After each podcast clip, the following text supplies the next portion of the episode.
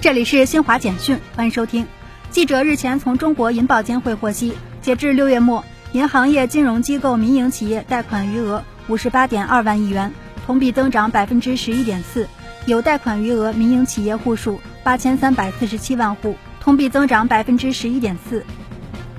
记者十一号从科技部获悉，科技部、财政部、自然科学基金委联合发布关于进一步加强统筹国家科技计划项目立项管理工作的通知，明确自二零二三年一月一号起，国家重点研发计划项目、科技创新二零三零重大项目、国家自然科学基金重大项目等。在立项过程中，要建立联合审查机制，避免重复申报，确保科研人员有充足时间投入研发工作。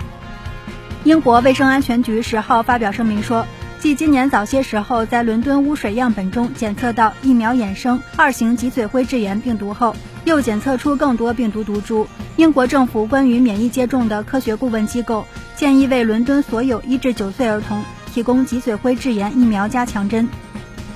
俄罗斯经济发展部十号发布的报告显示，七月俄年化通胀率为百分之十五点一，低于六月的百分之十五点九和五月的百分之十七点一。以上由新华社记者为您报道。